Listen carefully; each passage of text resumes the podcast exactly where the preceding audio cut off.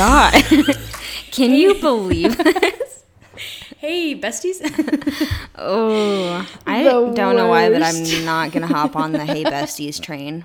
I don't think you should. I don't 'Cause I don't it's like- too it's overused. Also, like, I'm not the type of person that is a hugger when you first meet them. You know, like I don't hug you No. when I meet you. I'll do it if someone's yeah. like really adamant, like If I'm a they're coming in for a I'm hug, like, I'm like, okay, all right, All right, I guess that there's no way out of this. Yeah. because like it's way more awkward to be like, no, How put your hand yeah. up, stop. I don't want to be hugged. Than to just be like, I'm not, like- take it, just take it awkwardly. Yeah, I'm not like, don't hug me. I'm not that kind of person, but I'm not gonna. I'm not gonna meet someone and be like, I'm a hugger. Yeah, so that's exactly the same logic as why I'm not going to say hey bestie Hey, because besties. I think it's like more of an ironic.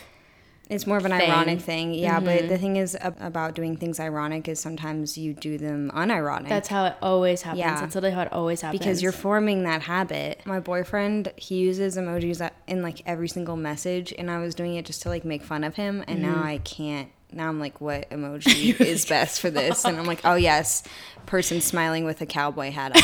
That's the only one that matters. the cowboy hat emoji is the best emoji. I think it's I think that's pretty safe to pretty say. safe to say. Yep. hmm All right, well, welcome back to another episode of So Good So Far. We're so excited to be back. If you didn't know, we were gone for a few weeks, but we're back on our bullshit. like, Here to stay. bitch, where were you? uh, yeah, we just got lost. we couldn't find any of our podcasting stuff. No, Oh, we that's uh, almost true because yeah. all of our podcast stuff is broken. Is literally going out. That was a reason. that was one of the reasons why we stopped for a little while because we needed new gear. And did we get it? Nope. No, we're still recording on the same janky shit. so this should be fun. Classic We're sharing us. one microphone that barely works. that works better on one side than the other. Cool. yeah. yeah. it's so good so far. You know what I mean? it's um quickly becoming all right right now. Yeah. so yes, we are back and better than ever, almost. the thing is we we wanted to come back strong with like new mics better content um, better branding and what ended up happening is we just kind of planned for a bit and that stuff is coming It's all in a few coming. weeks, Yes, but it's we, on the way. we didn't want to take too long of a break Right, for fear well- that we would just stop completely yeah, and by the time we release this, we probably will have like all of our new stuff, mm-hmm. and we'll have our. We're gonna do some fresh branding. We're so excited about that. That's in the works. We are just kind of coming at you with some new and improved content. We, we're adding some new structure. We have a lot of super fun episode ideas coming up that are going to be a little different than before, but Yeah. honestly, I think so much more fun, more like interactive, and just like keeping things like fresh every single week instead of just being bored of our own topics, you know? Yeah. And it's interesting because we're discussing habits this episode. And I think that we just, when we first started this, we were just like, we just want to get the habit of starting a podcast and doing Mm-hmm. it every week. And once we kind of nailed down that habit, we realized that we needed to restructure in order to keep it fresh. And for us, it was getting a little bit monotonous because we weren't excited and didn't have like enough of a niche to work within. Yeah. Mm-hmm. But it feels so fun to be recording again. I like have really missed it. Yeah, I'm like, w- I'm surprised that I missed it, considering how much I dreaded it at first. I know. Well, I know it was like scary at first, and then after a while, it was kind of like there was days where I was like, I just don't want to record because I I, was so the busy or I was tired, and then like, but once we would start recording, I would always be like. Okay, this is so fun, you know? Yeah. And lately I was like, man, I just miss podcasting. Like, it just felt, even though we only stopped for like four weeks or something, It felt like a long time. felt like a long time. And I kind of sometimes just forgot we had a podcast. I know. But we've We done a lot of episodes. Like this is our 27th episode. That's a lot of episodes I know. to just be like, I don't have a podcast. Right, I know. I was just like thinking of listening back to some episodes and I was like, whoa, this is so weird. Like, this feels like a different life for some reason because we like Yeah. stopped. Well, um, speaking of being back, we are coming at you with life updates. So, yeah, what have you been doing in the last month? what have I been doing? Well, I have been working, obviously. That's going pretty well. This past week, especially, I feel like I've been feeling better. I was kind of getting down about the design process is just hard sometimes and uh, can be a little frustrating. But I think I started talking to some coworkers about it and realizing that I was not alone in that feeling. And so I've been feeling better about that. Um, going back to the office like one day a week, so that's new. Definitely nice to get out of the house. Other things I've been doing, I went on a trip to visit some family in Arkansas, which was just, you know, great time, great time. Love Arkansas. It does exist. Lots of people were like, what are you doing in Arkansas? People have my location. And they're like, have you been kidnapped? are you okay? All, people in Arkansas only live there because they've been Right, kidnapped. exactly. And they, and they just have Stockholm syndrome and mm-hmm. they're just used to it now. They're like, yeah, we love it here. And I'm like, y'all sure? blink once. if you're not okay. No, it's not. It's really not that bad, but it was fun. Then I've been planning a trip. I'm going to Boston this weekend, going there to visit Tanner, and we're going to. Tanner and I are flying to California for our friend Nicole's birthday. Um, we're gonna go stay in an Airbnb up like kind of near Bakersfield, but a little south, and it's so cute, and we're so excited. that is exciting. So that's kind of the main updates lately. Um, what's been going on with you? I've just been like in pain for the last month. I've had like so much dental work done and I keep falling everywhere. I've been like extremely clumsy. Um That's, last pretty week, common. yeah. I mean, I am just really clumsy, but it's been like magnified lately for some reason. Last week I was mailing something and I hate mailing things. It's like my kryptonite as someone with ADHD. It's just like too many steps in the process. Even though like every time I'm doing I do it, I'm like wait, that was not was hard so all. It's so easy and they're really nice at the post office. And the post office is literally a four minute walk from my house. So the fact that it took me over two months to mail this package that I was supposed to mail is extremely embarrassing. Well, And- I definitely do that too. Yeah. and as a reward, I got some really cool stamps. They were T Rex stamps, and they were so cool. And I was admiring them on the walk home, Sure. of course. And as I was admiring them, I was like, "Holy shit, are these holographic?" And I, I was like, "Oh, I think they are." And then right when I had that thought, immediately I just tripped and like fell really hard, but it wasn't like the kind of followers like you're up and then you're down. I kind of like slid into home base with this one and really fucked up my elbow. Were you like on a sidewalk? Yeah, I was just on the sidewalk walking home, and I there was just some uneven pavement. Yeah. yeah, that's not my fault. That's just the city. That's city's. just Cap Hill. Ooh, do you think I could sue the city? Mm-hmm, for sure. You're like, look at this rug burn I have.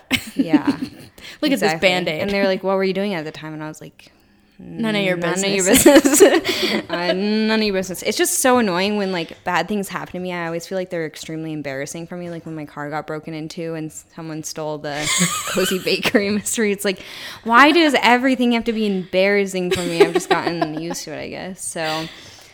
I was talking with someone the other day about 14ers because I was like, I've never done a 14er and I really want to do one. I was like looking it up and I can't remember how many there are, like, I don't know, 50 or something like that. Mm-hmm. yeah, there's a lot. Yeah, there's like a decent amount, but you could definitely do them all. Like Yeah. within a few year period, I think mm-hmm. you could do them all if you tried. Mm-hmm. But I was talking to someone and they were like, well, actually, like one of the hardest ones many people die on every year In Colorado? in Colorado. Yeah, because it's like a knife edge. I think it's called the knife Oh, edge. And you're and they like fall And off. they fall off, yeah, and, or like you like get cornered on like a ledge or something like that, and you can't get down because like it's harder to get down than go up. And so like people die every year, and I was like, why do people do it if if people are dying every year?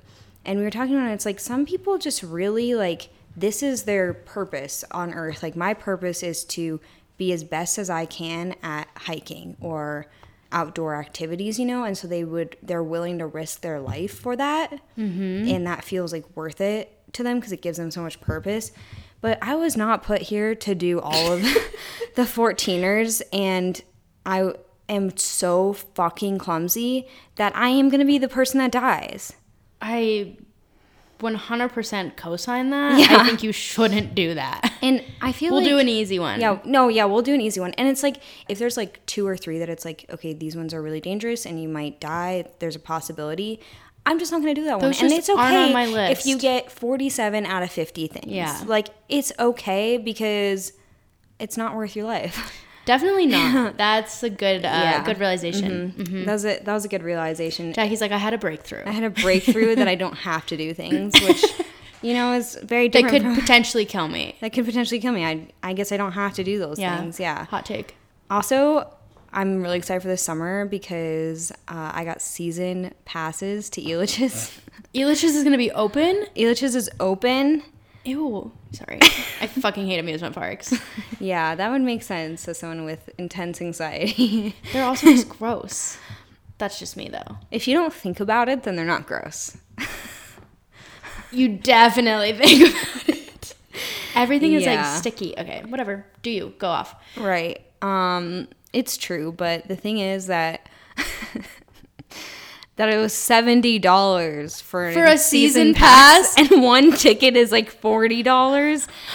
Okay, yeah, that's worth it. It, we just found like a really good deal, and my boyfriend calls Yeah. me and he's like, "Oh my god, oh my god!" I'm like, "What's going on?" He's like, "Season tickets are seventy dollars, Elitch's," and I was like, "Okay, we got to do that because Yeah, it's within good deal. walking distance from his house, so That's so crazy. just go after work, like, remember, like every day." hey babe, I just got off work. Meet me in. We're just riding the fucking roller coaster. That's so crazy because, like, remember when you were a kid going to Elitch's was like a big event. a big event. Yeah. you would have to like drive up and park, and it was like Yep. you had to go downtown. It was this whole thing, and now you're like, yo, I'll meet you over there, just walk, like get on But a like it's a bar. yeah. Literally. And and I would go there to drink. and you can it's a water park too, which like I'm so sorry that's probably nasty to you, but like now that means I have a pool membership. yeah, which is like way even way better than a That's pool membership. Mm-hmm. Yep. and somehow cheaper. Yeah, because you can go in that toilet tube thing. and somehow finally the toilet yeah, tube. seventy dollars for the whole fucking season. And Yeah. if you paid like another like fifty dollars, you could get two meals every time you're there. That is insane because know. amusement park meals are expensive. I know, and it's just crazy because it's two meals every time you're there. So like you could just not buy groceries and just go there every day Every day. for to eat, and it would only be seventy dollars. Wait, you should do that. I know, I know. Every But day you thing have is, a day The only off. reason I don't want to do it is because like I feel like they have such unhealthy options, like pizza and corn dogs. Yeah, it's like it's eventually like- I'd be like, this is not. worth it. Elitch Gardens Elitch Gardens. season pass. Hit Jackie up if you guys want to go to Elitch's. She will be there in a heartbeat. I will pretty much be there at any time. Okay. Oh, I was gonna ask. Do you have any like content recommendations? Because I'm really besides like the book we're gonna talk about today. I really want to start talking about like things I've been watching or listening to. Mm-hmm. Yeah, I have not really been watching TV much Okay. lately, but I've been reading so much. Mm-hmm. I've also been kind of getting into cooking, and I've been reading this cooking book called Salt, Fat, Acid, Heat, and it's like mm-hmm. a pretty famous cooking Yeah. book. It also there's a show, and the show is really good. It's like just like four four episodes. Yeah, it's on Four- Netflix. Yep. mhm. Yeah. And so this book, it just kind of breaks down the elements of cooking so that like you don't need to like follow recipes just to make something delicious or like it it also teaches you just like basic things about cooking that you just might have overlooked or like not learned. It really just breaks down like all the parts of cooking and why we do certain things and why you shouldn't do certain things even though you may do them. And I just really recommend reading it.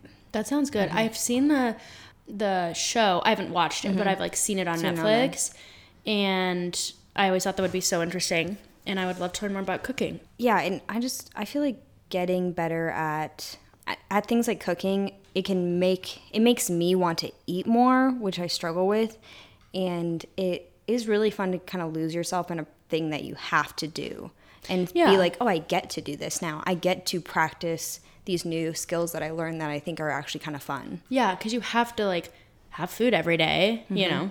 yeah Yeah, that's actually such a good point. so yeah that's my recommendation do you have any recommendations this week Yes. So I've been watching. The main show I've been watching is Gilmore Girls, which I've never watched before. oh before. i've never watched that either and i was actually going to start it pretty soon It's actually super good. Like it's not I mean, it's not something where you're like, "Oh my gosh, this is like the best show ever in terms of like acting." And I don't know, really it's like not bad, good. Mm-hmm. but it's like a really feel good show and it has like a it's just like really easy to watch. It's good like character relationships and development and all that kind of stuff. I'm not that far into it. I'm on season two and there's seven seasons, so I'm like Mm-hmm. still, you know, going through it. And it's good. There's a ton of like really great, like, powerful women motifs, you know, throughout the show. And it's like, I'm like, here's my recommendation from the year 2000.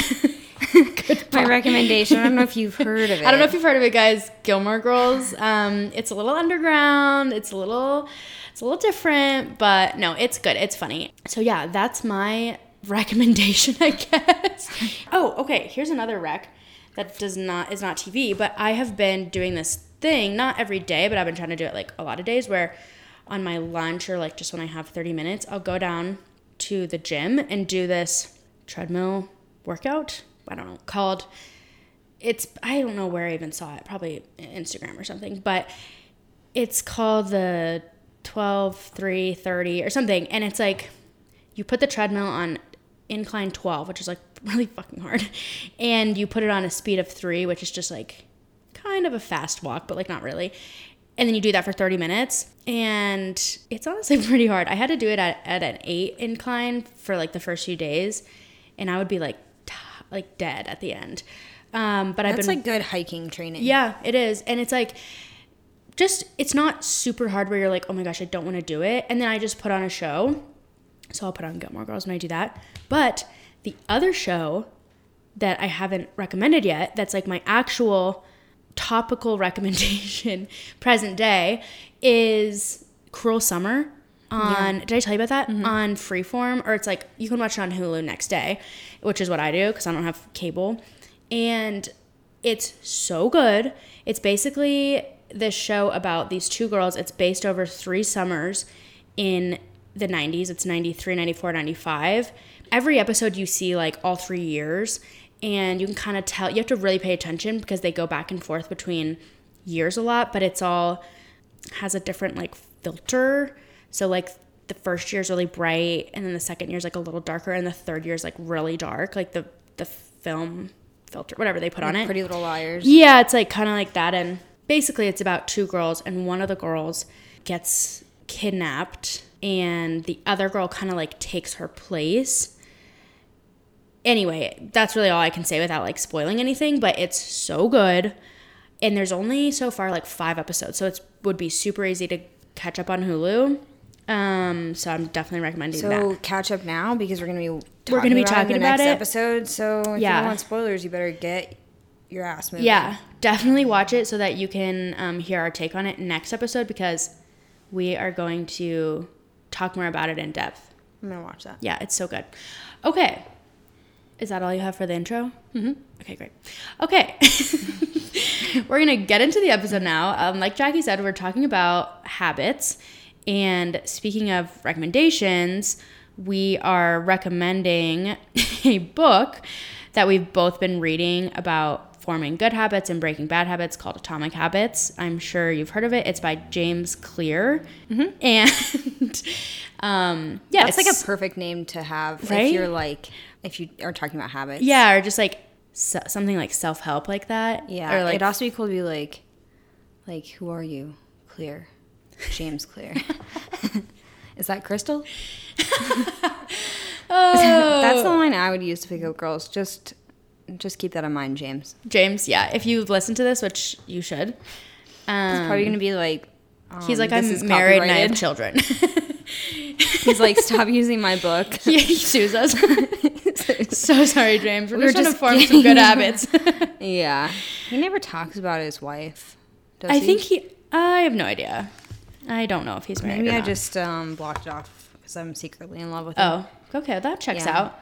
I don't know why I looked at the front of this cover To, see, the name. and I don't even have the book jacket on because I hate book jackets. I literally hate book jackets. I both took- hate book jackets. We both took ours off because well, I don't know why. They just what look we so much better. Also, they're inside. We're they're inside. They don't need a jacket. That's rude. Yeah. We put their jackets in the book jacket closet.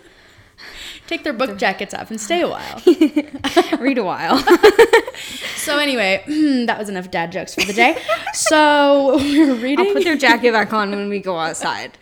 Don't it's just so annoying because it just slides just, off. it's just so annoying when people slide into my DMs and be like, "Isn't your book cold?" Does that happen? Does that ever happen to you? More than you'd like to Uh, think. More than you would think. So, okay. So yeah, we're we've been reading that book and we've been wanting to talk about do an episode on habits for a long time as well, and we figured the best way to get some more information on it would be to read this book, which is fantastic. 10 out of 10 recommend. Yeah, I'm not like a huge self help book person um, because generally I th- feel like they just tell me things that I already know. But this one, I felt like I actually learned a lot about a lot about how habits are formed and like the science behind it. So I think as far as self help books go, even though I'm really skeptical about it, me recommending one is kind of a big deal. Yeah, I feel the same way. Like, I mean, I haven't read a lot of. I think this is maybe like the first real like self-help book I've read. But yeah, I was going to say the same thing. Like there's a lot of things in this book. The thing I loved about it was that there's so many um, points that he makes that you're kind of like, yeah, that's obvious, but I never thought of it that way. In the way that he's saying it is making it click for me mm-hmm. more. You know what I mean? Like, Yeah. we'll bring up more as we go into it, but um, we kind of want to like discuss the book mm-hmm. and just discuss like our own experience building habits, how we've tried to do it in the past or how we've struggled, and then how this book has like been mm-hmm. helping us. Yeah, I also didn't realize that there was such a science and system to making habits. I just kind of just thought that every habit was different or that like and like every person is different, but like really this exact same method could be applied to everything and everyone Oh, yeah. for the most part. And he has like so much research to back it up. Like mm-hmm. it's pretty obvious. yeah, like I feel like the information, it's not that it just seems really backed up, but also just feels true. Yeah, it does. It's like you hear it and you're like, yep, that it makes mm-hmm. exact sense of like why I do that thing, why I have that bad habit or how I formed that good habit. It's like you you do think when you're trying to make a habit, you're like there's all these things. Oh, you need to do it for 21 days. Oh, you just need to do it. No matter what, get up every day and do it. It's like, okay, yeah, you could do that, but ultimately, if you aren't following these four laws of behavior change. Not it doesn't have to be like you don't have to read this book, but it's a great place to start. But once you read it, you're like, yeah, that makes sense. I'm not gonna keep a habit if I'm not doing some of these things. And instinctively, we know a lot of those things, a lot of these steps that come into that. But he just lays it out super well in a way that's easy to understand, A, and B, really like resonates somehow. Yeah. Or at least it did with me. Mm-hmm. and easy to follow. I think mm-hmm. he makes it like he gives like really clear examples of like Clear. Oh. yes, exactly. He gives very clear examples of ways like, that you "I'm can follow it. Absolutely suing you.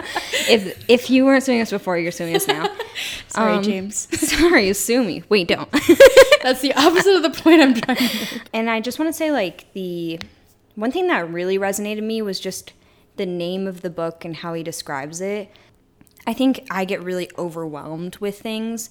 I get really overwhelmed with like how I'm not the person I want to be and how I'm not like creating these good habits, how I'm when I do something wrong, I'm like wow, I'm just overwhelmed that I'm not even like getting to where I want to go. Mm. The whole point of the atomic habit is that it's something really small that you can do right now and every day and that really small thing can be a source of an immense energy and power if you didn't know that I have ADHD, I'm pretty sure by now, Surprise. yeah, surprise of ADHD.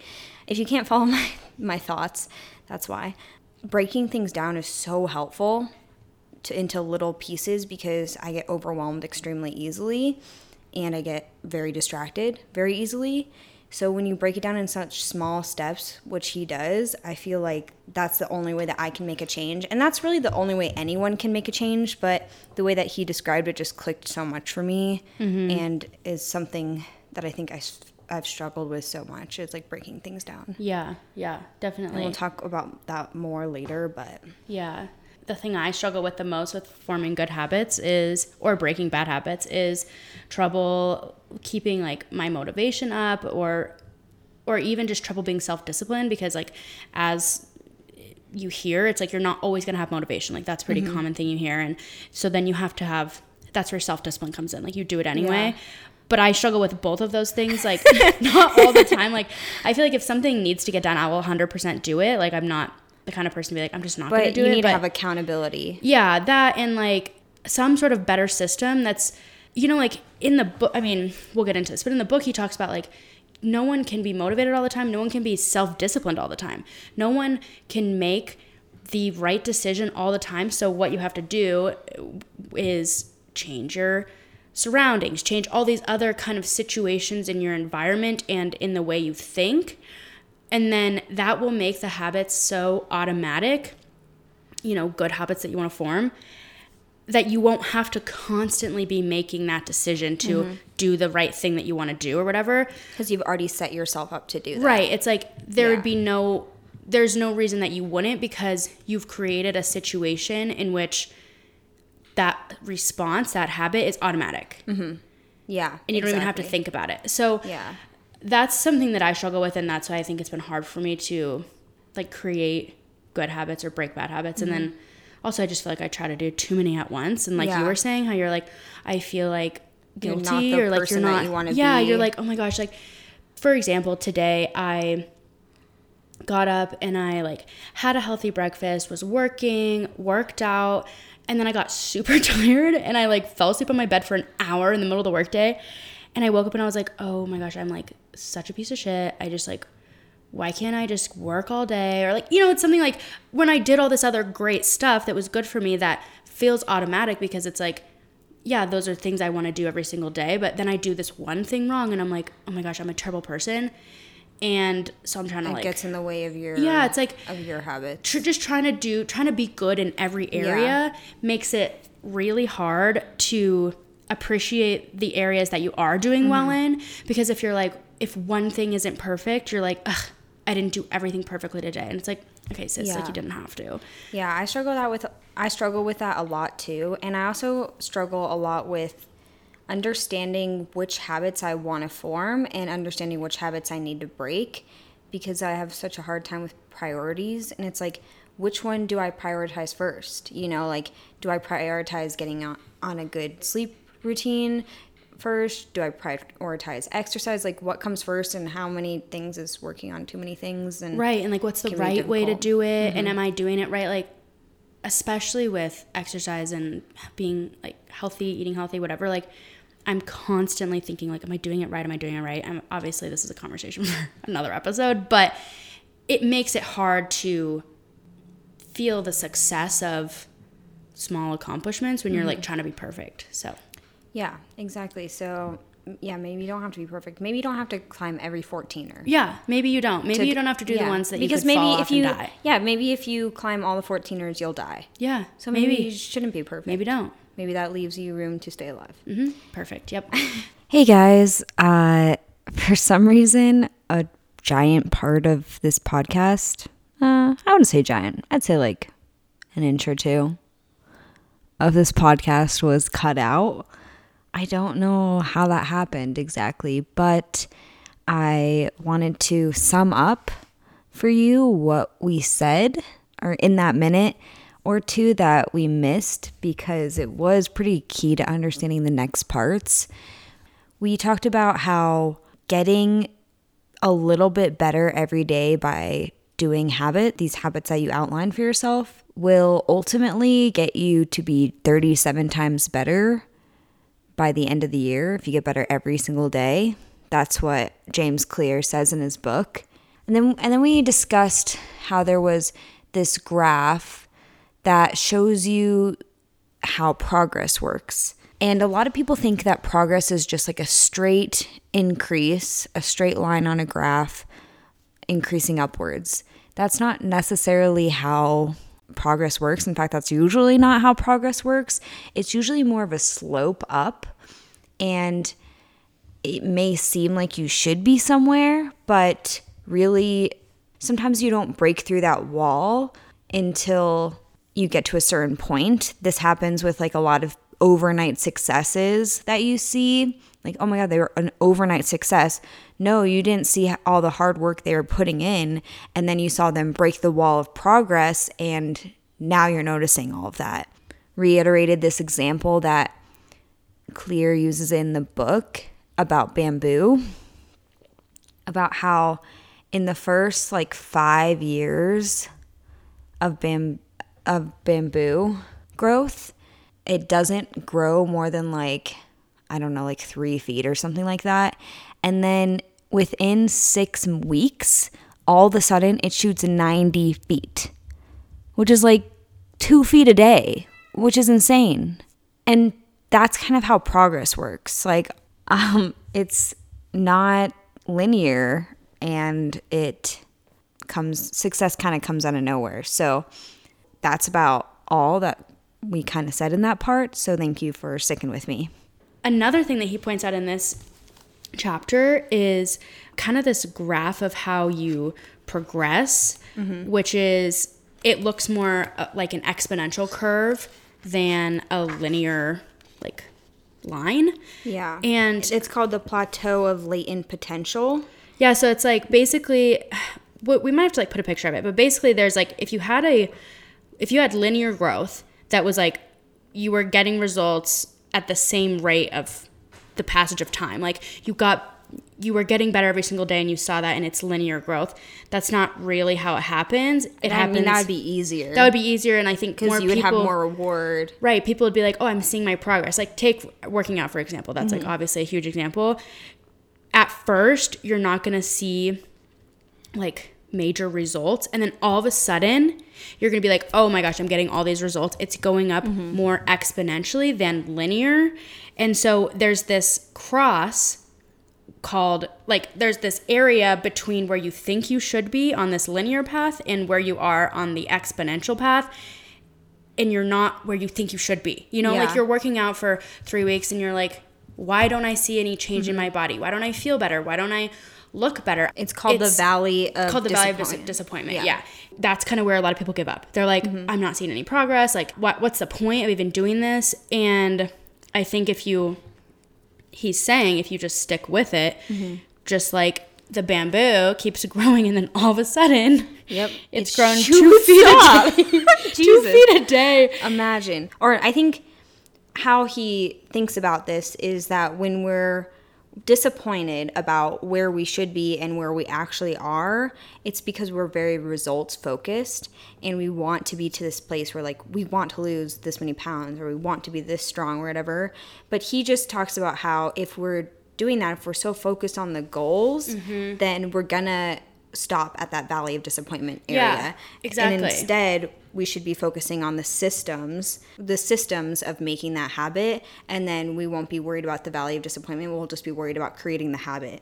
And this is also because, so say you're in a, say we're both Olympic athletes. Okay, and the sport is probably curling or something, right? the sport is like walking. yeah, no, there's no way. How fast will you are a pretty fast walker actually. You got places to be, girl. yeah. Anyways, if we're both Olympians, but I'm the winner and you're the loser, we probably had the same goal to win an Olympic medal, right? What the fuck?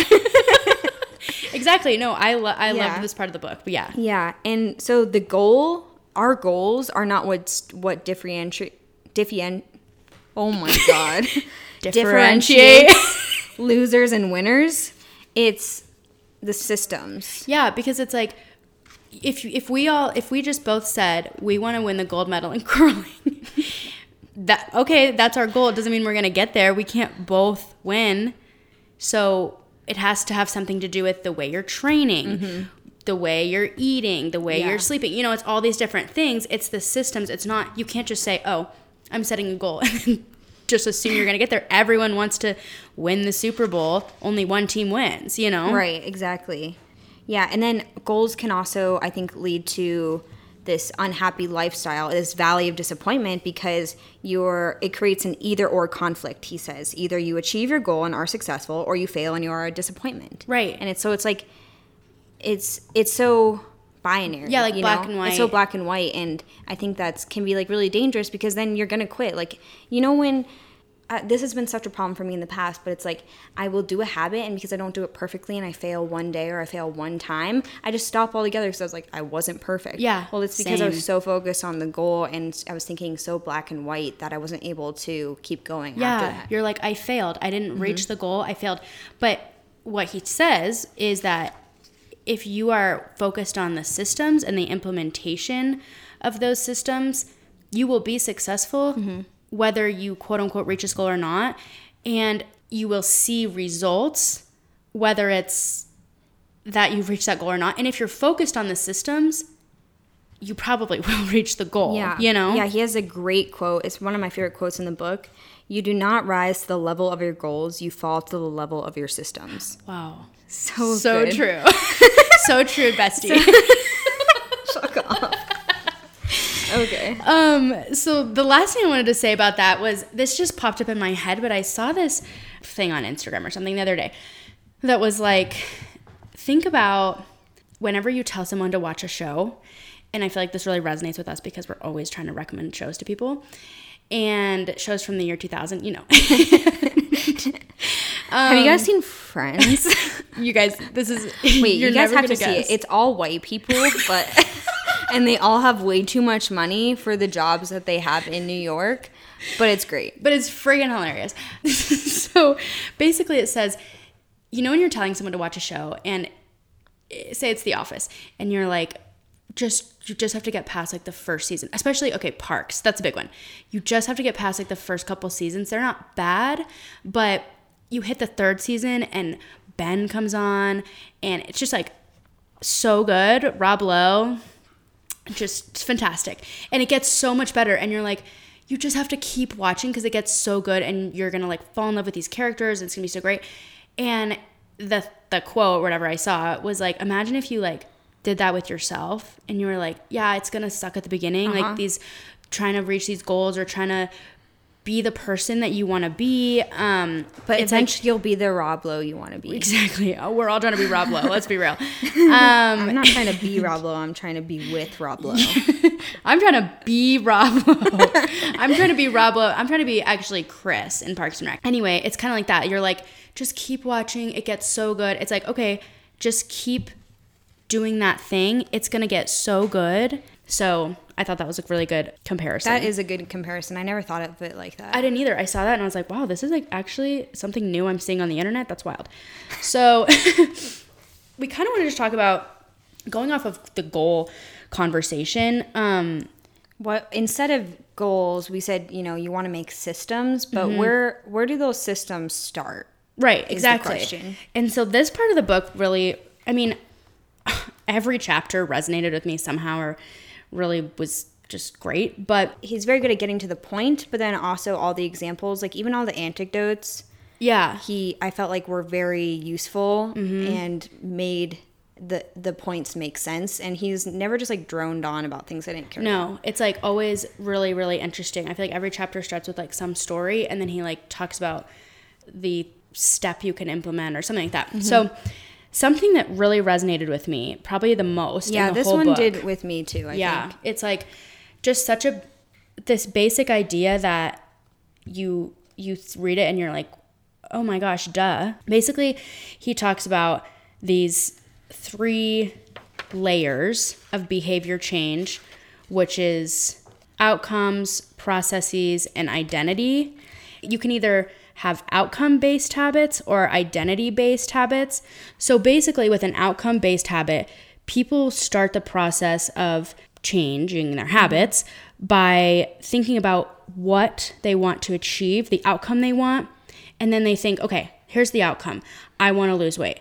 Okay, the process is You were shaking your hand like Obama I'm a great public speaker. while you were yeah. saying changing your habits. And I'm like, yes, change. change. so sorry. Okay. So okay, so basically, I'm doing it again.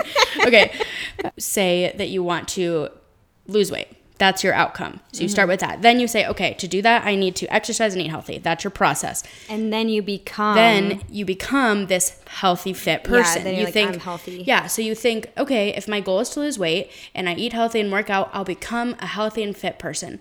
But the other way is identity based habits, which not a lot of people do, including me, and most people, because of course, the first one, that sounds most logical. I want to lose weight and be fit and healthy. Mm-hmm. And now So- because I've done that, because I'm I a fit person. Yeah, because I work out and eat healthy, I'm a fit person.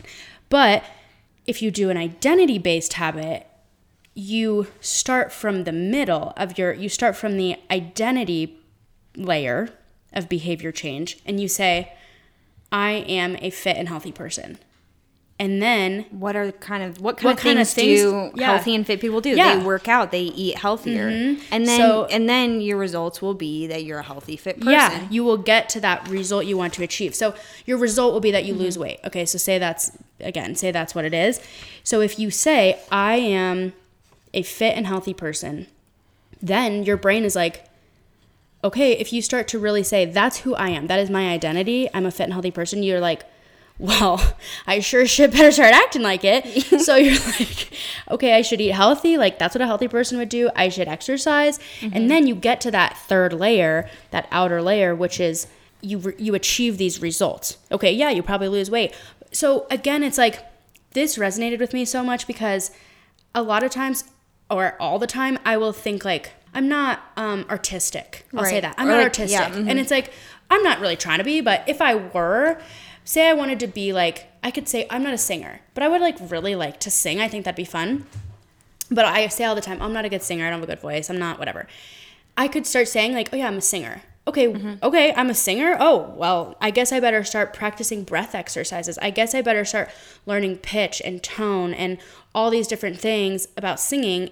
And then my outcome will be that like, okay, I'm probably a better singer now than I was because in some Mm-hmm. ways a lot of things like it talks about in the book can be learned. Yeah. And I, th- I think like a lot of people don't do it this way because it's very vulnerable way to do Mm-hmm. it. Like if you're if you say to someone like I'm a singer, what if they're like okay sing something? you're, you're like, like, oh no. wait no I'm not yet. Sorry, I was just Yeah. being I was just trying to make a just- habit. I was just trying something.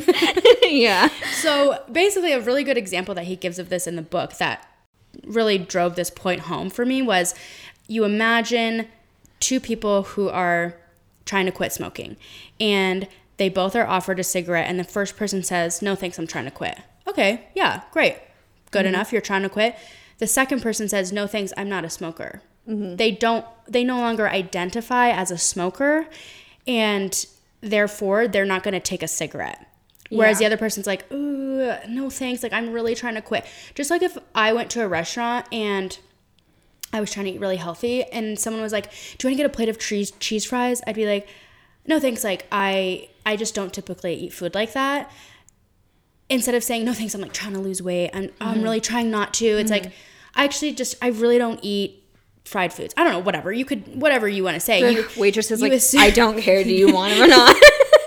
you assume this identity and it is vulnerable because you you want to you automatically want to be Right. like i'm not that i'm not that oh i could never be that we really think our identity is something that is like concrete and can't change. and that it's based in we can only change our identity if we change the way like we're like we have to do all these things and then i'll become that Right. person but you could just say you could literally just say i could just say i'm a singer mm-hmm. and then i'd be like oh well you better start acting like it Yeah. you better figure out how to what what would that person Mm-hmm. do Yeah, and that's the thing about like about being human is that you can change your identity at any time Yeah. and the only thing that's really getting in the way is you declaring it. He says that the word identity was originally derived from the Latin word that means being and repeatedly. It's literally repeated beingness. So Yeah. it's just whatever you're being is your identity. So if yesterday you were like, I'm short, then today you're like, I'm Jewish. i don't know i don't know if that really makes And today that's what I'm being, so that's what I am. i get uh, yeah i think that like if you just say Just- god damn it jackie Obviously, it's really hard to change your identity without proof. Like, you need proof of something. Your beliefs create your identity, and we only believe what we see through proof and evidence. And so, it's really hard to just be like, I'm a singer, and then not do anything to, and then just be like, okay, I'm a singer. That's just like lying to yourself. right So, you, have to keep proving it to yourself. Yeah, like you have this internal response that's like, if I am that, I need to do something to, like to keep that, prove to make to that, myself. to make that true. Yeah, yeah, Right. to make it true. You So- don't want it to be untrue. Like Yeah. instinctively, you don't want it to be untrue. So you're going to automatically do things to make it true because Mm-hmm. your brain doesn't want to like accept something that isn't that doesn't feel true. Exactly. Yeah, if you want to like be the person that you want to be with the habits that you want to create, you have to like constantly be changing your identity and updating it and and then change your habits to match that identity. So you could just say fuck it and not have any habits if you wanted to. Great the- segue. But like that's what I did for a while. It's like who needs habits? Like I have such trouble forming habits. I've just been like fuck it and not formed them. but the reason why it's good is because habits are automated processes and you don't have to use a lot of energy or to think about them and to do them. So the more automated everything else is, the more time that you have to do things that you actually want to do mm-hmm. and like more spontaneous things. So it leaves more time for that stuff and it reduces your cognitive load, he says. yeah. So if you want to have a less large load, make it happen. habit. Goodbye. So, something that I really like, just I remembered uh, when you brought that up. Fuck, I literally forgot. what it was. okay, it was okay. It was that he talks about how literally at all times, everything that you do, your brain is learning and figuring out a better way and a faster way to do it, like all the time. So, Right. like when I, I and whenever I read that, I was like, oh my god, I'm never gonna stop thinking about that. Like, I'm gonna be thinking about like all the time. But obviously, that doesn't happen. Every time you're I'm so fast. I did that way faster than last time. So it's just like, but I do. You I start think timing everything. oh, I cooked so fast. I do think about it sometimes though, because when I was in school for interior design, I had this professor, and a big thing that he would always say was like, so when we would be doing projects, there's a lot of like computer based, like graphic kind of stuff. And there were a ton of times where like your file would get corrupted or you would lose all your work or something like super terrible would happen. And he would always, people would be like, I lost my work. Like, he'd be like, all right, you have to redo it. Like, you have to have something to turn in, you know, like it sucks. But he would always say, twice as good, twice as fast. The second time around, it's always going to be twice as good, twice as fast because you've already done it once. So now you know A, how to do it. You're not going to run into these same problems. And it's going to be twice as good because you're going to come up with better ideas. And that has yet to be proven wrong. Like there were times that I like lost my work and I'd be like, shit, like this is so terrible. It's terrible. It's hours and hours and hours of work you have to make up. But when you're doing it the second time, you're like, okay, I remember how to do that. Okay, that's quick. Mm-hmm. Okay, yeah. Because your brain was remembering like when you had to figure something out, you did it faster the next time. Every day, your brain is making notes of like, what's a be- what's a better way to do this? What's a faster way to do this? What's a more efficient way to do this? Like, it's constantly doing that, and that's just so interesting. Like you said, it frees up this cognitive load. Seems honestly, it just seems like Allen Iverson is wrong. what does he say? There's just this video. Allen Iverson's a basketball player. Mm-hmm. This one time missed practice, and everyone made like a huge deal of it. And there's this video of him going like, "You're talking about practice. I missed a practice," and he's just talking about that like that. It's like practice makes you better, man. That's Come the on, process, Iverson. Allen. Those Come are the systems. on, Allen. God, Allen, pull together. pull together, Allen. Anyway, so there's a process to forming habits, which I think that this is the main idea of the book, and it's four steps of habit forming. And if you miss one of these steps, it's gonna be harder to keep that habit going. Yes.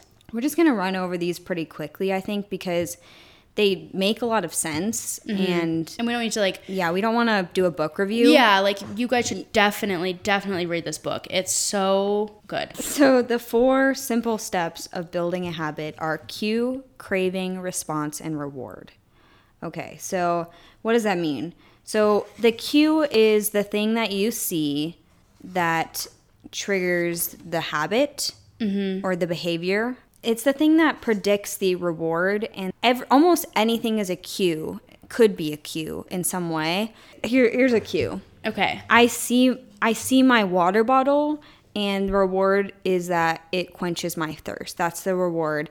It the cue predicts the behavior of drinking water. Yes. So it's like the cue is seeing your water bottle. Mm-hmm. The craving is, oh, I'm thirsty. Like you see your water bottle and you're like, Mm-hmm. oh, I'm really thirsty. The cue naturally leads to a craving.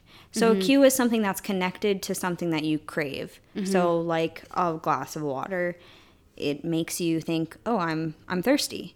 This is what he says is the motivational force behind every habit is the craving. It's the motivation behind doing it. Yeah, and I think it's should be said that a lot of times like it, it's it's almost harder to give examples for like quote unquote good habits like eating healthy. It's like it's so much easier to have a cue craving response reward with unhealthy eating. Like Mm-hmm. Yeah, okay, your cue is that like It's a you see good-looking muffin. yeah, like I'll see like um, pizza ad on Instagram, and then my craving obviously is that I want pizza, and my response is to order a pizza. My reward is eating the pizza.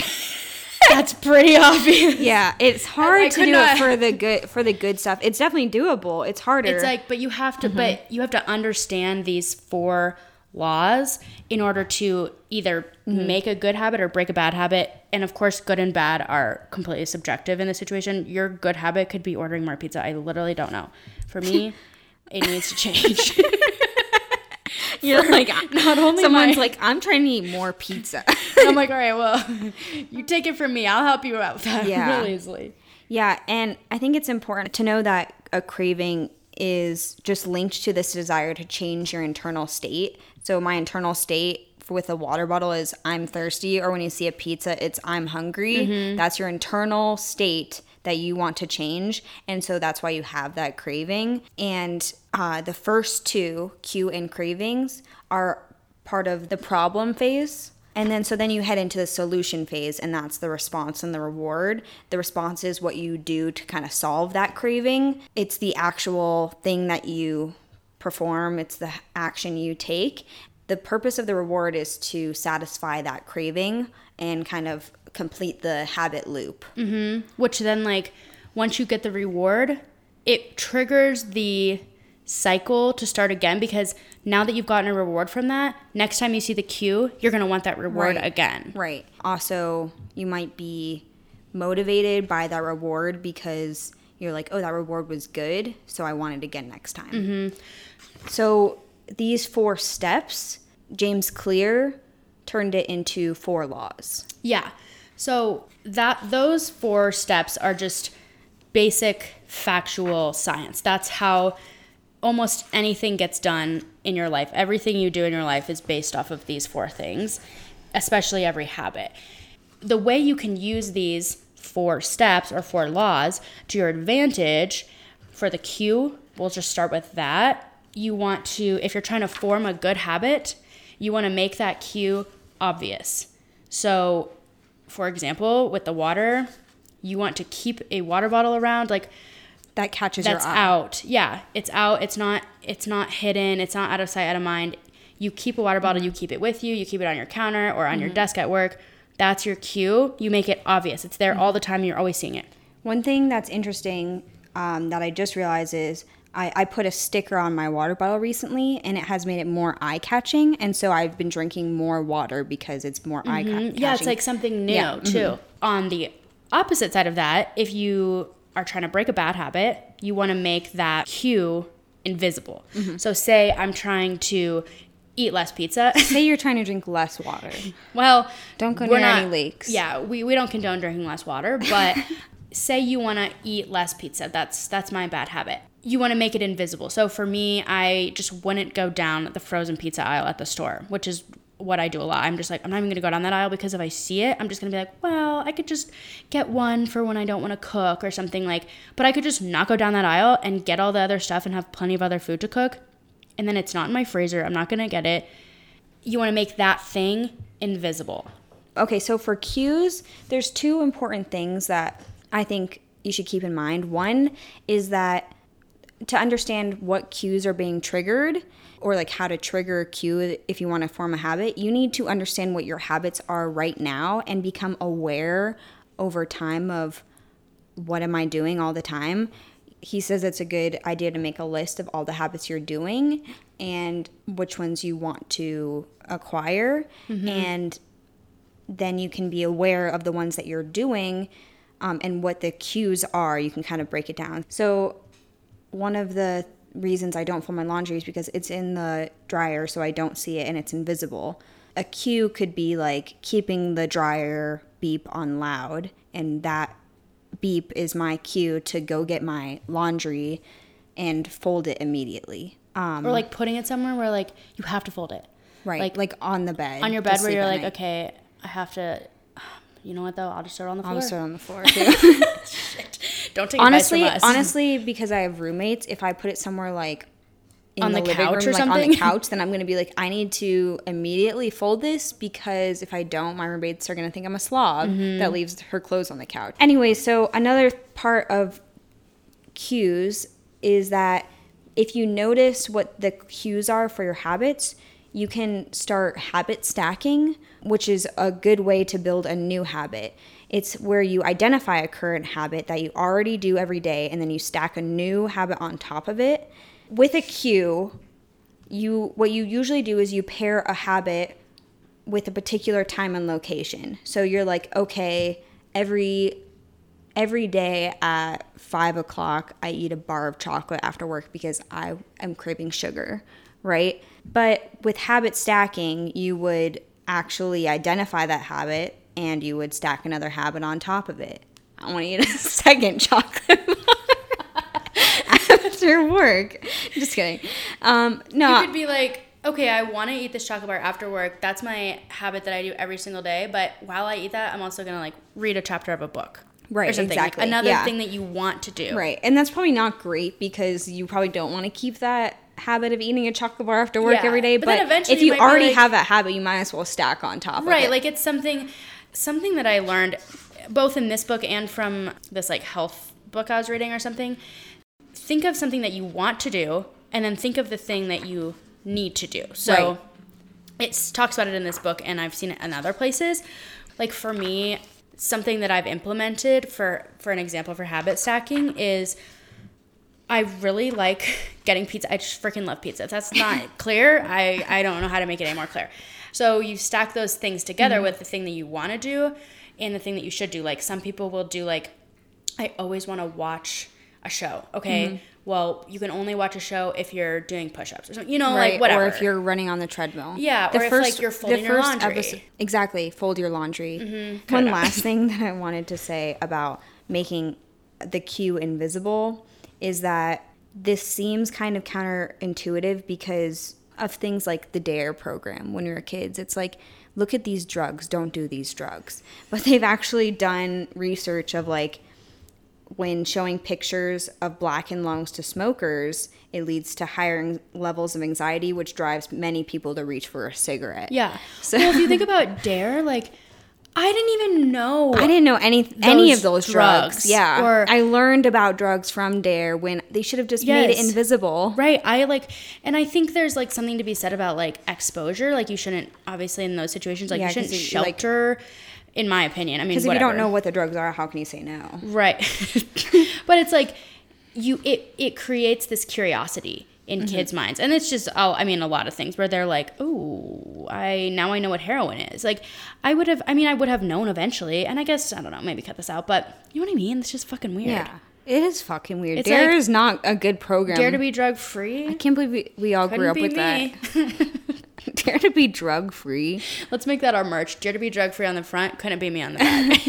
It's honestly a really confusing program because it's really like dare. Like, do you dare me to do drugs? Right. The message is confusing. I think it's dare dare to be drug free is like the dare. right. But it's like, oh, you're gonna be so different if you're drug free. It's like, What does dare stand for? Drugs like- are really edible. really entertaining. Exactly.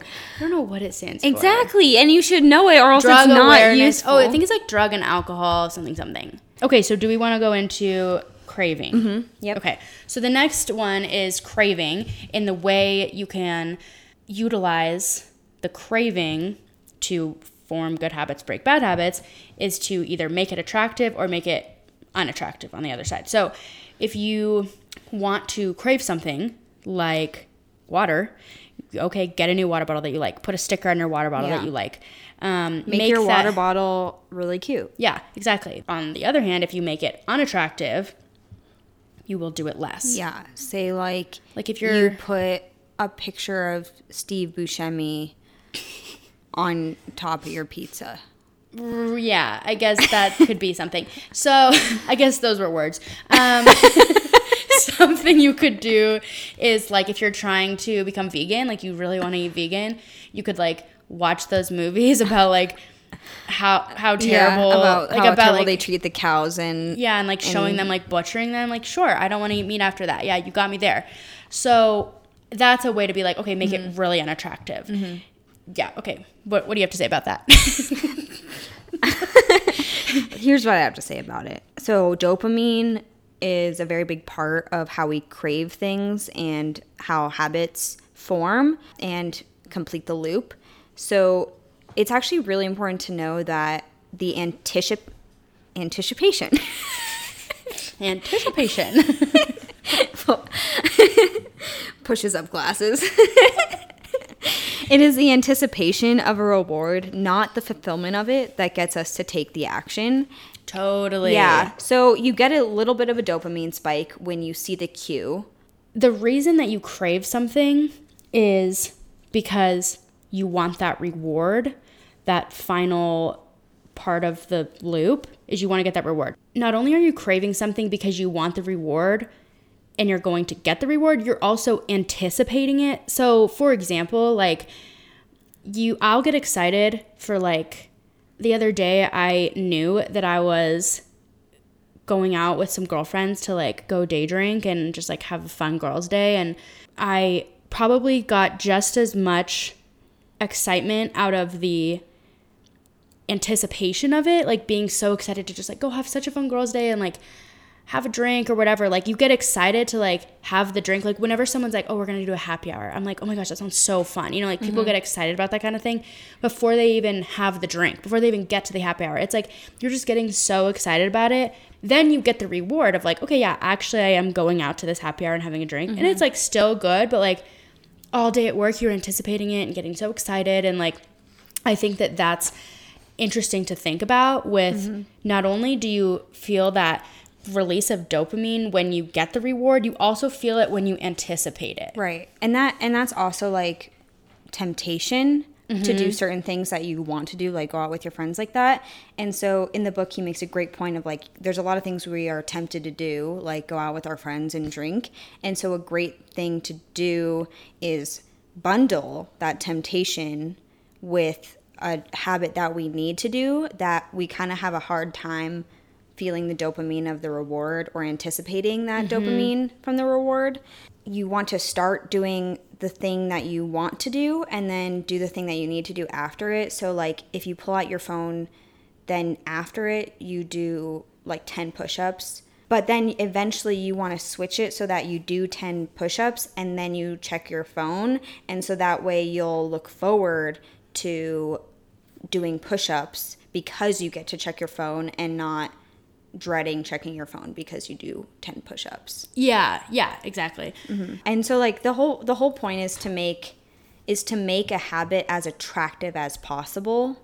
So if you combine it with something that you love to do, like checking your phone or getting pizza or something like that, then you can make it more tempting and then want to do it. Mm-hmm. Exactly. So the next step that we talked about is the response. So that's again like what you do in response to that craving. What action are you going to take? So if you want to use this to your advantage to build a good habit, you will make it easy. Make the response easy, whatever that is. So if the response is you see the water bottle, drink water, okay, you make that really easy by keeping your water bottle full. You make that really easy by having a water bottle with a straw. Something like it could be the tiniest things, but like for me, just as an example, I don't want to have to screw the lid off of a water bottle, drink out of it, and then screw it back on. That sounds so stupid, but if I can just flip something up and like suck out of a straw, I'm gonna do it way more. Totally. So yeah, because more. I used to have a hydro flask and screwing the top and then it would like the top would like hit you in the face because it was connected. Mm-hmm. Or it Like would a Nalgene? it just it was just or like you dump a bucket of water on your face every time you drink a Nalgene. Mm-hmm. Right, so you're it's like just super nice. I don't your brain, want to. It's like you're not in your in your head consciously. You're not like I don't want to take a drink out of that because I don't want to unscrew the top. But your brain subconsciously is like, mm, Eh, not that you know, easy. Yeah, just like, totally. "Ugh." But if you So- Mm-hmm. just like have a straw, you flip it up and you drink out of it. Mm-hmm. Totally, that's just like the simplest thing. But your brain's gonna make that connection. Like, okay, it's easy. I'm gonna do it. So the on the reverse side of that, if you're trying to break a bad habit, you want trying to make it less water. no, get you're trying algae. to eat less pizza. Stay on stay on message. We're trying to eat less pizza. We're gonna make it hard. Okay, so you delete all your food delivery apps. Okay, it just got Oh, that's good. It just got I five that. times harder to order order food in general. Ordering food Right. is a bad habit that I have. It's really easy to order pizza though. I feel like yeah, it is. You can just call, but like because they're the, like the number one kind of place that delivers. I'm sorry, I'm making it easier So you delete. you. Uh-huh. Okay, so say you have the number, you delete the number. I don't have pizza number, You but say, have all the pizza numbers I saved. I should. You honestly, monster. At this point, but you make it. You harder. know it by heart. Or you say like how do you how do you make it hard if you know it by heart? So you um say I made a rule for myself that if I ha- if I want pizza I have to walk there and pick it up. Okay, that just made it 5 times harder also. You make it harder and harder to the point where you're like, Ugh, I don't want to do it. It's too hard. I'm just going to eat at home. Even eating out, like you make it hard, okay? Siphon all the gas out of your car. Break your We're not- legs so you can't walk. It's sometimes if you're if you're to make something hard, you have to like go out of your way. Right. You can't just like he says that for some habits, it's it's good to like keep yourself accountable with someone someone's help or have someone else keep you accountable. Yeah. Like if you were like every time I order pizza, I'm I have to give Jackie half of Yeah, it. Yeah. Or like I can only order it using like a card that someone else can see like the activity on it or something. Yeah, you know, something where like you're that, like, uh-huh. if you do that, you're gonna be like, I really don't want to do that, and it's just like even I mean, I'm not addicted to pizza. I just like I should say that. it's on. I'm on the verge. It's an addiction. or one of the more like effective ways to make it easy is to reduce all of the obstacles when you're practicing that and he calls this like practicing environment design so like if you want to join a gym pick a gym that's like right on the way home from work like where you barely have to have to get off of an exit at all. Like you don't have to go out of your way at all. You already have your stuff in your car. Like make as little of an obstacle as possible. Um, if you really want to get in the obstacle of uh, cooking a healthy breakfast, leave all of the utensils that you need right out so that in the morning you can just grab the food and start making it. yeah, it's like you see it out on the counter and you're like, yeah, I'm gonna do that. I I do this thing where I pull out all of the stuff that I'm going to use in the morning, like all the products on my face, like moisturizer, moisturizer and stuff, and put them in a line Mm-hmm. so that when I wake up, I just do them because Yeah, they're right there. 'cause you're like, it's right and there. then as I put them away, it gets cleaner, and so that's kind of like a reward. Right. And it's like the fact that you even did, like, the fact that the night before you were like, I'm going to line up all this stuff and I'm going to do it in the morning. When you wake up, you're like, yeah, I should really do that. Like, last night, me had the right idea. I'm going to keep that train going. Yeah, it's called the law of least effort. And Love that. love that because I feel like we really are just trying to do as little as possible. Yeah. Like, we're trying to make these good habits easier and the bad habits harder. And that's really kind of the basic gist of it. And also, it's easier to continue doing something than start doing something from nothing. Like, I mean, um, an object in motion Stays in stays motion. in motion. Everyone So- always gives me shit when I say that. They're like, "Oh, No, what are you, but it's so physics true. professor?" I'm like, just start doing Physics something. professor, I'm sure there's way more to that. what kind of physics class are they taking? Um, this is one of the best things that I that I think came out of this book. It's called the two minute rule. When you start a new habit, it should take less than two minutes to do. And I know that sounds crazy, but it really works because the hardest part of, like, say, losing weight is starting the habit of working out it's not actually the working out i feel like like when you go to the gym or like when i go to the gym I'm like, this actually feels pretty good. It's mm-hmm. okay. It wasn't that hard. You Yeah. know? It's starting the habit. It's not letting myself down. It's keeping up that motivation and discipline. So the two minute rule kind of is the is his defense against that. So instead of saying like, okay, I want to be a reader, and you say I want to read before bed each night, instead of saying that, just do what's two minutes, one page. I'm gonna read one page every night. Yeah, and yeah, obviously it's so gonna take you a fucking year to finish a book, but the whole point is that eventually you're gonna scale your goal from very easy to very hard. So eventually, you know, that one page is gonna turn into a few pages into a chapter, into multiple chapters, into all of a sudden you're reading half a book a night because you love reading and it's a habit. And every time you lay in bed, you start reading. It's just so simple to start a habit if you only think of it in two minute intervals. Um, instead of doing 30 minutes of yoga, he says, just take out your yoga mat. Uh, instead of folding your laundry, just fold one pair of socks instead of running three miles, just tie your running shoes. Start with the very easiest thing that only takes two minutes. Do it every day for a couple days, a couple weeks. You will want to do more. Yeah, because you see how easy it is to start. And even, you know, you're laying in bed and you're like, I just can't bring myself to get up and do the thing I need to do. Like, I know I have a sink full of dishes, but I just don't want to do it. If you were just to say, I'm just going to do two minutes of dishes, that's it. Just the act of getting up and starting it, you're to do the whole sink. You're going to do it because you're there. And if you really can't, okay, you did two minutes worth Right, of dishes. and it's that's pretty better good. than doing nothing. Yeah, and so Yeah, you'll and- feel better. Like now you're up. Now you're gonna just Right, finish them exactly. probably. You know. Another good reason to do this is because it reinforces that identity that you're trying to secure. So, like at the beginning, we said, okay, Nicole is a singer. If she just for two minutes every day just practice breathing, it reinforces that identity. Like, oh, I'm a singer. You Yeah, know, like, I practice do these breathing exercises. Yeah. So every day you're reinforcing that identity, and the more pride you have in that identity, and the more times that you do that habit, the more you're gonna want to continue it and then do more on top of it. Mm-hmm. Yeah. So you're standardizing before you optimize. Love that. Yeah, me too. So the final law is the reward.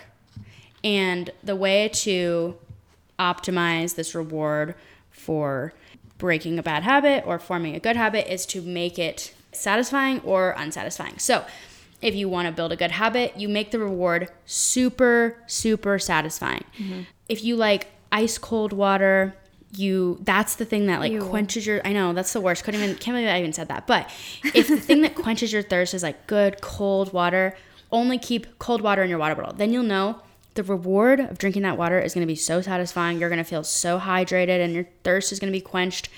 Basically, you want to make it super satisfying or make it really unsatisfying. So, say you're trying to stop eating pizza, order literally the worst pizza you could ever think of, and then you're like, ugh, that wasn't that good. Like, maybe I won't, maybe I won't do that again, you know? Or like, I just eat freaking gluten free pizza all the time. You would think I would hate it by now, but here we are. So, basically, what he says is what is rewarded is repeated, what is punished is avoided. So if you are rewarding something, your reward is satisfying, you're going to want to do that thing again. If your reward is unsatisfying or you're like I did this action and I didn't feel good afterwards, I didn't have that spike of dopamine, I don't really want to do that again. If you make it unsatisfying, it is going to feel like ooh, I'm gonna avoid that next time. Like that's actually not it it takes work. You can't just be like, I'm gonna be unsatisfied with like an amazing pizza. Like, okay. No, you have to you might have to try something different. You might have to take a new approach. You might have to I don't know. I honestly don't know. I'm I'm gonna probably order pizza right now. But We're talking about it too much. I know we're talking about it too much. They're coming to get you. Oh God. Stop Goodbye. ordering. Too much pizza talk in this episode. to kind of elaborate on that a little bit, I think that we sometimes forget to give ourselves the reward with habits because there's not an immediate reward for a lot of habits, like exercise, say. You kind of have to create an immediate reward. And so, one of these one of the ways he says that you can do that is create a habit tracker and every time you work out put like you know a gold star on the calendar or on the mm-hmm. tracker and it feels very satisfying to track things and also that immediate satisfaction will make you want to do it again mm-hmm. maybe every time you work out or pull out your yoga mat you say okay i get to watch an episode of TV or something like that. Like, Yeah. make sure that there is some sort of immediate reward, even if it is small, because otherwise you're not going to want to do it again. If you there's a habit that you want to break, make sure that you make it kind of painful and even public if you do that habit. by using these four steps of habit forming or breaking through the cue, craving, response, and reward, you can basically form or break any habit that you want to.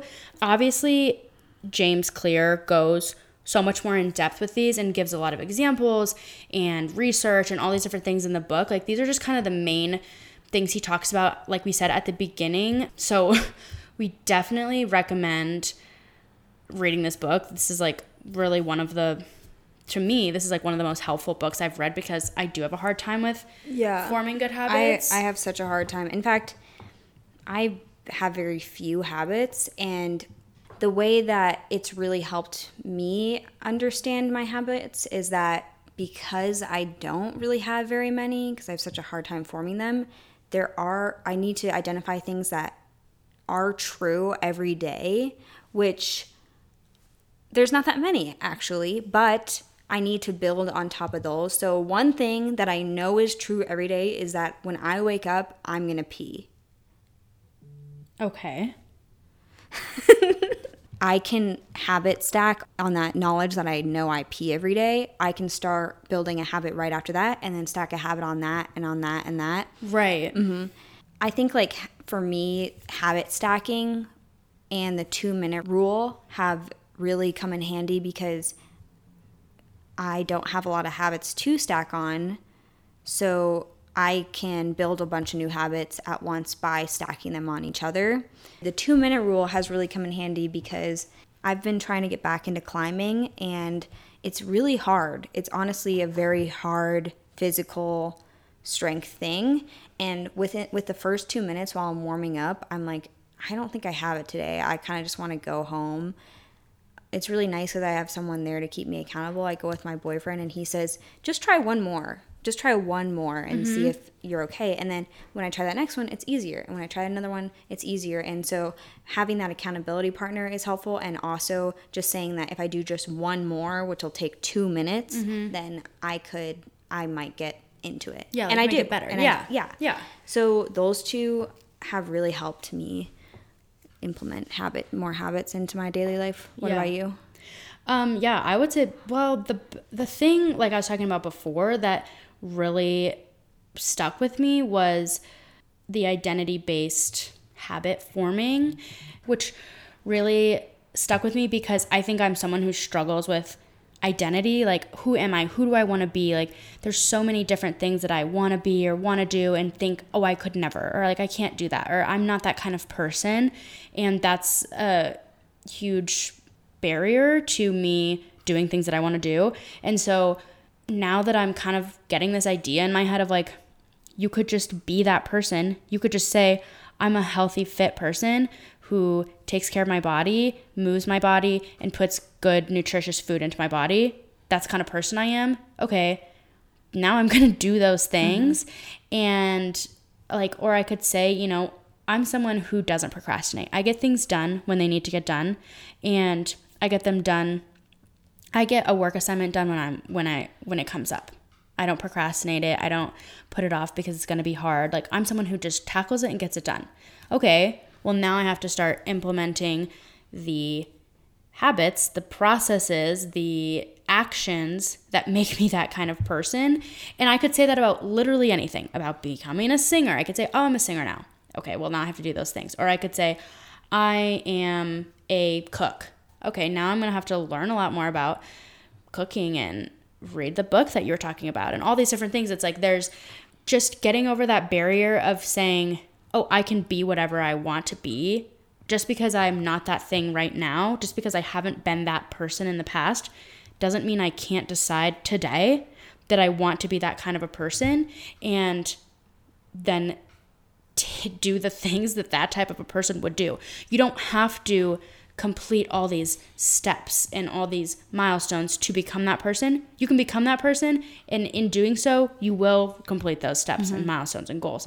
So, that's just been something that I've been thinking about when I maybe I don't feel like doing something. I don't feel like cooking a healthy breakfast. Or I don't feel like working out. I'll be like, yeah, but I'm like a healthy fit person, so I should do that because that's what someone like that would do. You know, you just like, even though it's almost like a fake till you make it kind of mm-hmm. thing where you're like, well, if I want to be this kind of a person, what would that person do? Or if I'm out to eat and I want to get, you know, the most unhealthy thing on the menu, I'll be like, what would a healthy person do? If I was out to eat with my healthiest friend, she would get something that was good for her, that was nutritious for her body. And I'm going to do the same thing, you know? Mm-hmm. So, and that's just one example. That's not my only goal, but I think that's one that a lot of people struggle with. And it's something that I've struggled with. And And it's and it doesn't work if you're like I'm not a healthy person. Right, At your right. at your core, you feel that way. yeah, exactly. You're like, oh, I'm just like not healthy. I don't eat healthy. It's like, Or Okay, you're not going to actually then. eat healthy. Right. you say I'm a healthy eater. Right. If you resign yourself to an identity that you don't like just because of the things that you do that aren't great in your opinion, you know, it's you're just gonna keep Mm-hmm. Yeah. doing that thing. Yeah. If Yeah, you because say I you're mean, that thing, nothing you nothing changes if nothing changes, and Right. nothing will change if you think the same if you way. keep assuming Yeah. Mm-hmm. that identity that you don't even like. If you don't like your identity, say I'm not that person anymore. I'm not a smoker. You know, it's not I'm trying to quit. It's I'm not a smoker. No, thank you. Yeah. So easy because why would I ever take a cigarette? I'm personally I'm not a smoker. Right. I wouldn't accept a cigarette if someone was like, "Hey, do you want a cigarette?" I'd be like, "Oh, no, thanks, I don't smoke." Super easy to do because that's my Yeah. identity. That's how I identify. Of course, Right. that's not to say that it's not a hard thing to break, and also it's not to but say that's that you that's gonna make it easier. right. You you start to assume that identity, and then you say, "Okay, it's a little bit easier for me to avoid these things." Oh, Mm-hmm. I'm not someone who say you want to be a vegan. I'm not someone I don't eat meat. No, thank you. Okay, that's so much easier than saying, "Oh, I'm really trying not to eat it." Oh, like I I'm trying to become vegetarian. Yeah, you're like- like just cut out the excuses and just be like, this is who I this is who I am. And it's, you know, that can be, that's, it's obviously all up to the person. None of mm-hmm. these things are good or bad or right or wrong. It's who you want to be. And so I think diving headfirst into that identity is kind of a great place to start and knowing that you can become any type of person that you want to be just by believing that you are and when you believe that you are you're going to then take the steps to to become that person so we posted some questions on our stories about habits and asking you guys a few different questions about, you know, one thing that you do every day and the worst habit that's like hard to break and things like that. So we want to go through and answer those questions ourselves just super quickly and then read some of your responses and just discuss a little bit about those as like our ending segment. So we will be right back with that. Are you sure? We'll be right back with that.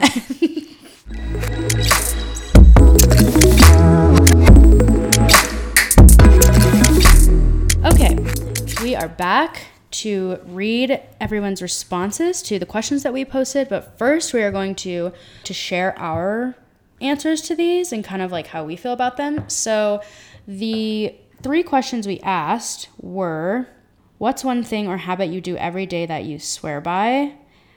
in your opinion, what is the hardest bad habit to break?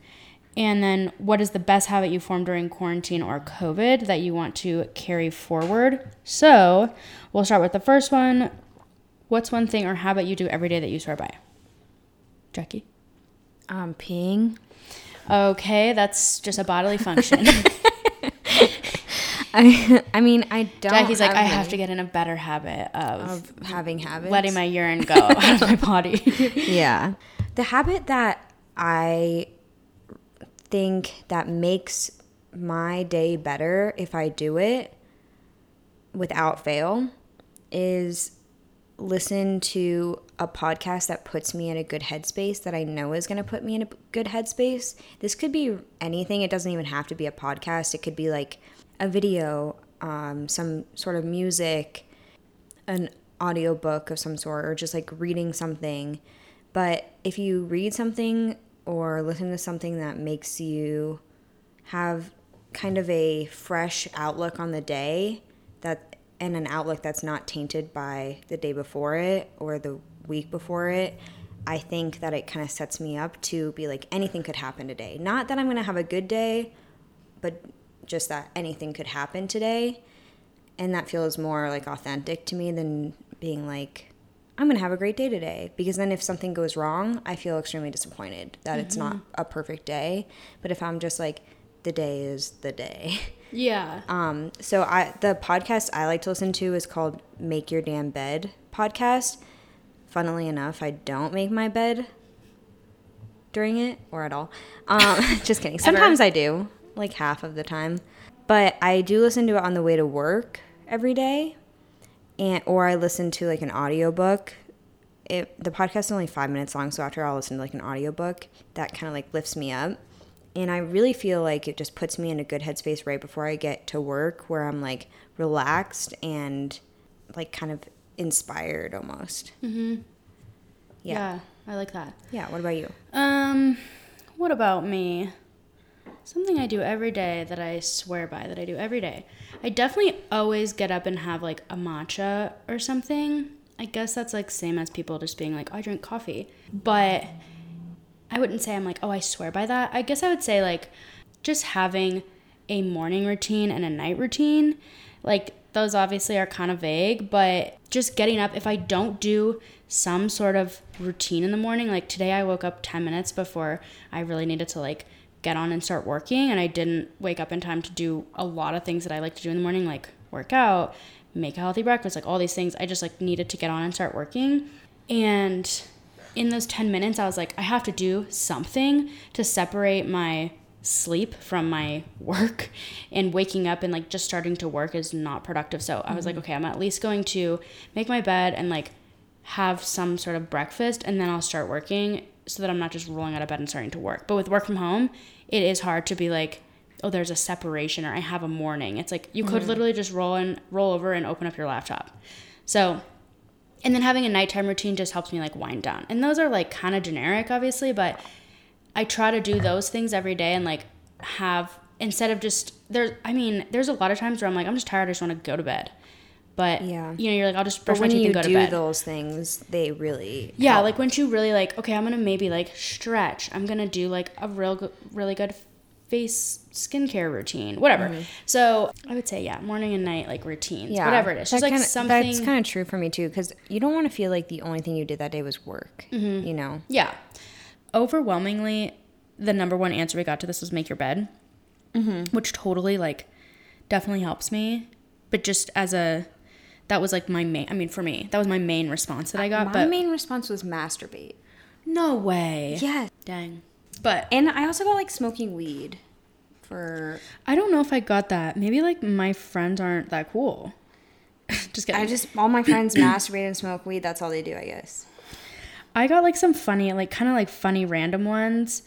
Obviously, making your bed, making my bed gets me started off. The, starts off the day right my friend said Cheyenne said coffee, and then she also said it for what's the hardest bad habit to break? drinking coffee. It's a ha- habit you swear by, and you yeah, and you, you swear break. you want to break that. That's literally her. Mm-hmm. Someone said drinking approximately ten cups of water a day is life changing, and I'm just okay. interested at at that. Ten cups, like what okay. Here's do? my question: When people say, "What is a cup? drink eight cups of water a day. I'm like, is it an actual measured cup or is that just like a glass of water, which is like yeah. a pint, which is like two measured cups? Ten, eh, eh, eh, ten pints. I need to know. I need to. I need to know too.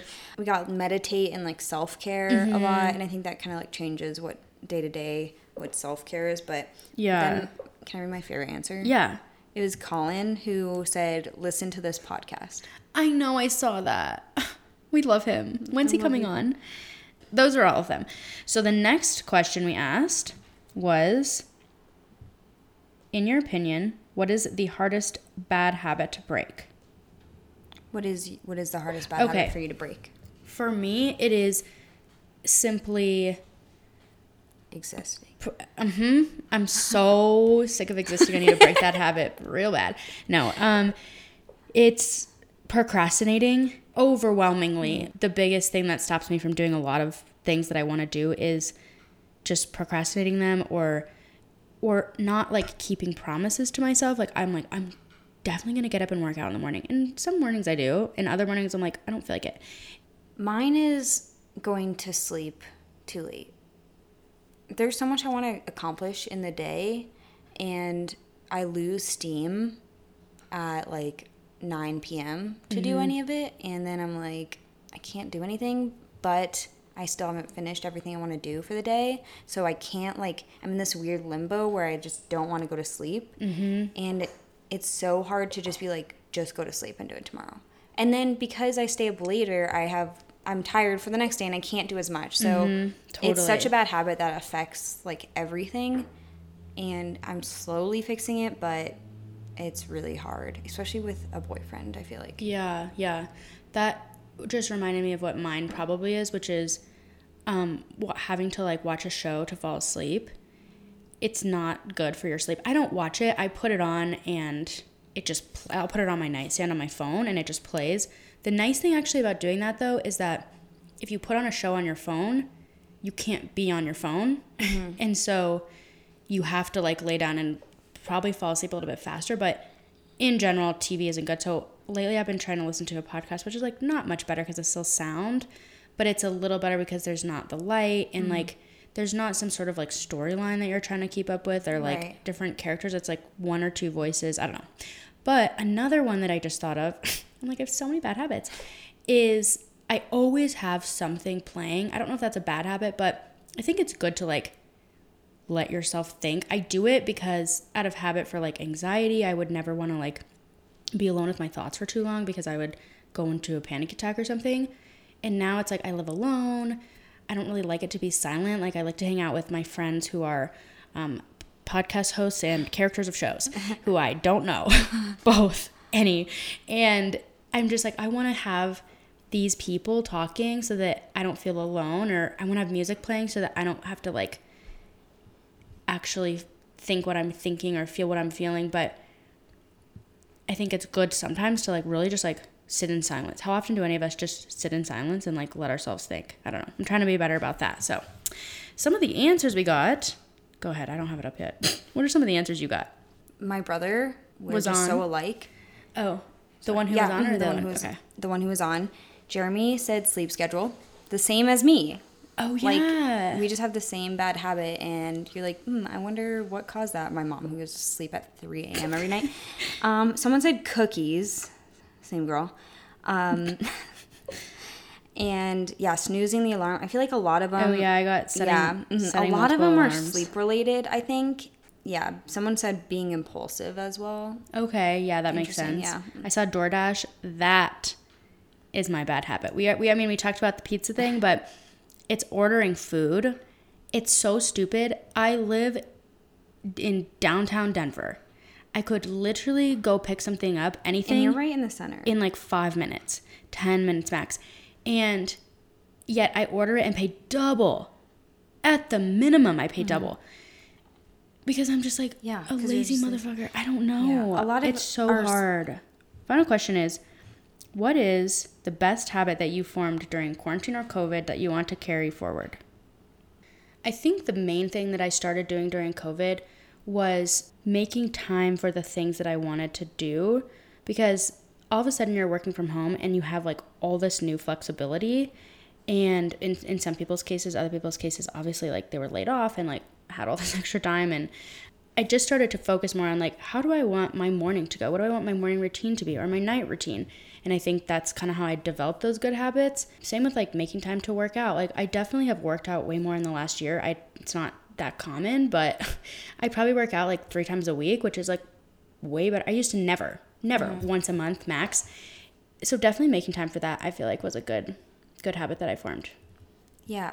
I was going to say that during COVID, I think it threw me into such a low point that at one point I had no habits and in a way I kind of rebuilt and I think after I went through that low point and kind of pulled myself out of it, that was when I started making all these good habits and that you've been seeing in the last like really just like the last 3 or 4 months. No, I totally think that. Like, I'm so Yeah. proud of you from when we started the podcast. Not like you weren't like doing well or something. Like, you know what I mean? It's not like, oh, you had no like good habits. It was like you were just in a hard place.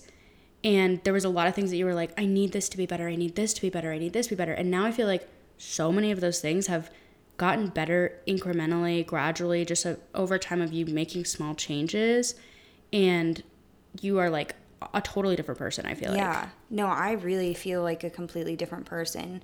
I haven't gotten Yeah. a text in the middle of the night from you, and I haven't been up in the months. middle. I can't even remember the last time I was awake past 3 a.m. which is like pretty crazy. Which is like three is like Yeah. that was kind of the time that you were always like, I just want to like fall asleep by three, Yeah. not like eight a.m. And now it's like my normal bedtime is like 12 to 1. which And is like really good Yeah, for someone like, who like who struggles with yeah, that, you know? and you don't like have to get up and work at eight or nine Yeah. typically, you know. Um, and then I've been making myself meals and really enjoying cooking, which when I was at my low point, I hated making meals for myself. I hated cooking. I barely ate. And I've been exercising three times a week ish.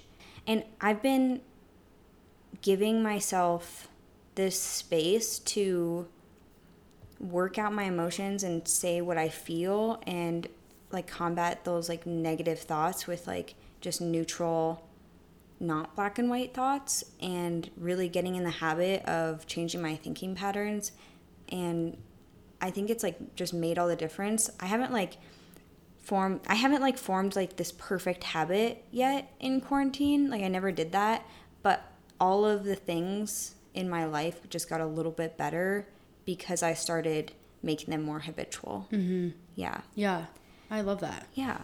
So some of the responses that we got from you guys are a lot about like self-care, quality self-care, time and being okay with spending time alone, Meditation. mm, taking more personal time for me and the people I care about, saying no to people and not feeling guilty not offering an explanation. Heck yeah.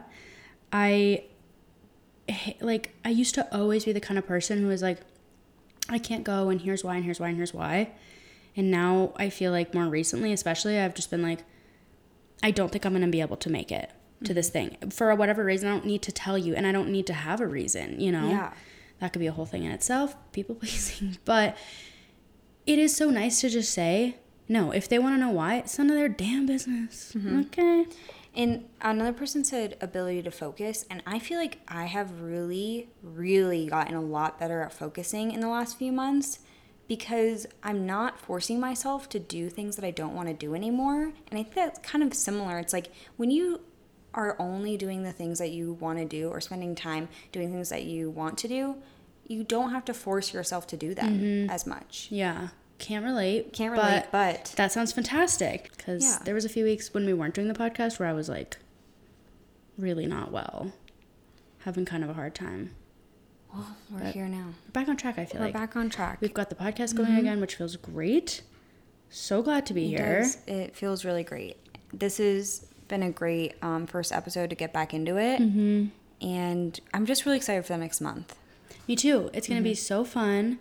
We have a lot of really great episodes coming out Mm-hmm. and things that we're just like so excited to talk about that we've been thinking about. And that's what we always did. But now it's just like we're really asking ourselves, what do we want to learn about? And what do we want to share with you guys that we're learning and we're improving and we're um, enjoying things that we want to enjoy and we want to share that with you guys. So, Yeah. I think like a huge thing that I've learned, you know, just talking about COVID and quarantine, it's like I just think people have taken a minute to pause and be like, what's really important? And why am I really doing this thing? And what habits am I forming or breaking that really mean something to me? Or am I doing these things because I think someone else wants me to or whatever? I think that has changed a lot and people have taken more like stock in their lives and what they're doing and what their habits are day to day and mm-hmm. that builds up your entire life like that makes up your life or your habits and so i think it's good to To, to, To, like, stop and bring yeah, awareness to those things mm-hmm. that you're doing and not just continuous continually do them mindlessly Yeah. without really getting what you need from them really Yeah. fe- without feeling fulfilled yeah and this is something that like yeah. brings us joy and fulfillment and we want to do it. we that in the love doing it and even if no one listened we would still love doing it and we're so thankful for everyone who does listen it's Yeah. just like so cool so many people were like where's your podcast like where did it go and i'm like "Ah, i Thank forgot that people listen to this like thank you to everyone who listens it's just so awesome and we're just so glad that you like listening to us or falling asleep to us. Yeah, which a is lot a of common trend. Fall asleep to us. They're and like, you're so fine. soothing. Yeah, I'm like, well, I mean, thank True. you, but also, are we that boring?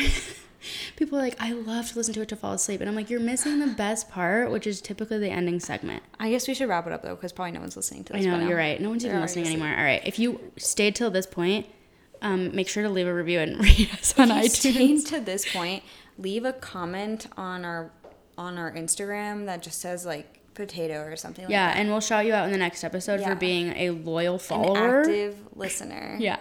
love you. Love you so Love much. you, Colin. Yes, Colin. That's gonna be the only This is person. a Colin and Colin only. Actually, we'll shout. We're gonna do some other shout outs. Um, thank you to Cheyenne. Listens every single week. Um, my friend Amy always listens. Who else do we got? Paige on occasion.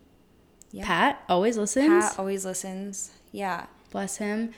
So thanks to those people. If you want Yeah. to shout out, start listening to the whole episode and let us know. Yep. Oh man. All right, we love you guys. Thanks so much for coming Mm-hmm. back and joining us. We're so happy to be back. And If you want to see more of us, you can always find us on Instagram at So Good So Far podcast. Uh, you can find me at Jackie's Attic. you can find me at Nicole Pilgrim. And we're going to come back at you next week with an episode about mental health and Social media. Social media. And um, with a really great guest. I'm just so excited Yeah. to, to share with you guys. so great. Yeah. We're super mm-hmm. excited. All right. Well, Okay. we'll be back next week. It's been So so, good, good so far. far. Goodbye.